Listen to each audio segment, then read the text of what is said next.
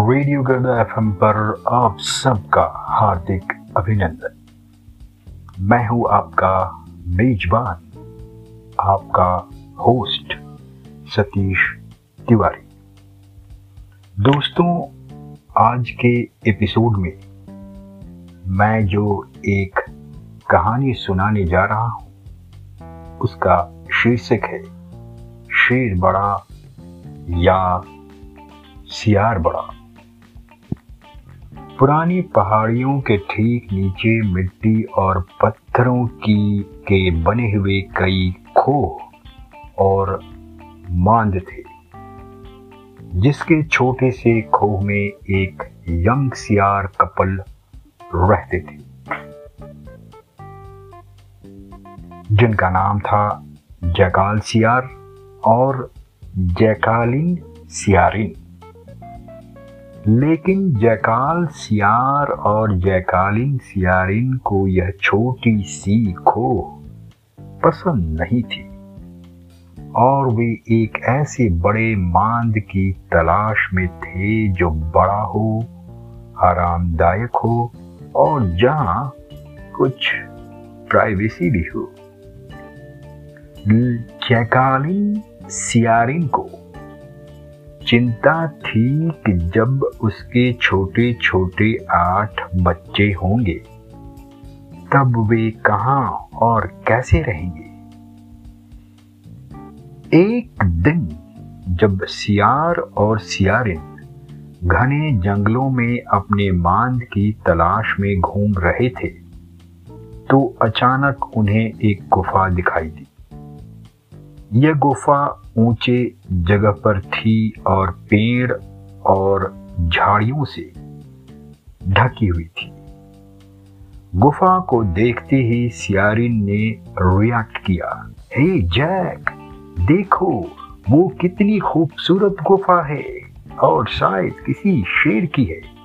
चलो उसे देखते हैं। पागल है क्या? वह शेर की गुफा है। और कहीं शेर ने अटैक कर दिया तो सियार ने डर कर उत्तर दिया, अरे यार, तू इतना डरता क्यों है? मैं हूँ ना, और शेर जब भी अटैक करेगा तो मुझे ही पहले खाएगा ना। चल, देखते हैं। इतना कहकर सियारी ने सियार का हाथ पकड़ा और उसे ज़बरदस्ती गुफा तक ले गई। शेर अपनी गुफा में नहीं था। शायद किसी काम से बाहर गया था, मगर इसकी गुफा बहुत सुंदर और आरामदायक थी। सियारिन बोली कि अब हम यहीं रहेंगे और अब से यही हमारा घर होगा। लेकिन गुफे पर कब्जा जमाने के लिए तुम्हें शेर से लड़ना होगा, मैडम। है तुम में इतनी ताकत और हिम्मत? सियार ने सियारिन को वार्न किया।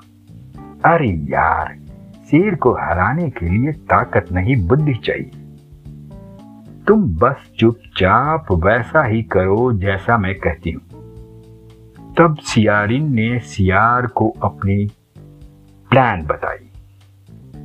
प्लान यह थी कि जब भी शेर वापस आए, तब तुम खुश होकर चिल्लाना। कि अरे सियारिन, जिस शेर का शिकार करने के लिए तुम उसके मान में घुसी हो, वह तो यहाँ दरवाजे पर खड़ा है। सियारिन की यह प्लान कामयाब रही। क्योंकि जैसे ही शेर ने सुना कि कोई सियारिन उसका शिकार करने उसके मान में घुसी है तो वह दुम दबाकर भाग खड़ा हुआ। सियार और सियारिन बहुत खुश हुए और गुफा की साफ़ सफ़ाई में जुट गए। उधर शेर डरा डरा नर्वस सा जंगल में घूम रहा था कि एक बंदर कूदा, क्या महाराज, इतना हैरान परेशान क्यों है? अरे क्या बताएँ बंदर भाई, सियार का एक परिवार मेरे मांद में घुस गया है और मेरा शिकार करना चाहता है। शेर ने अपनी व्यथा कथा सुनाई। क्या? शेर महाराज, आपका भेजा खराब है क्या? सियार कभी शेर का शिकार करता, कर सकता है? चलिए मेरे साथ। देखते हैं कौन फ्रॉड सियार आपको धोखा दे रहा है। बंदर ने शेर के कंधे पर हाथ रखकर उसे समझाया। नहीं यार, मैं नहीं जाने वाला वहाँ। और कहीं तुम मुझे वहाँ अकेला छोड़कर भाग गए तो? शेर ने बंदर की चालाकी भापते हुए अपनी आशंका जताई। तब शेर का भरोसा दिलाने के लिए बंदर ने एक अजीब सा सुझाव दिया। सुझाव यह था कि दोनों भाई अपनी अपनी पूंछ एक दूसरे की पूंछ में बाँध लें और एक साथ गुफा तक जाएँगे। शेर को बंदर का यह सुझाव पसंद आया। वे दोनों अपनी पूछों को बांधकर गुफा की तरफ़ चल दिए।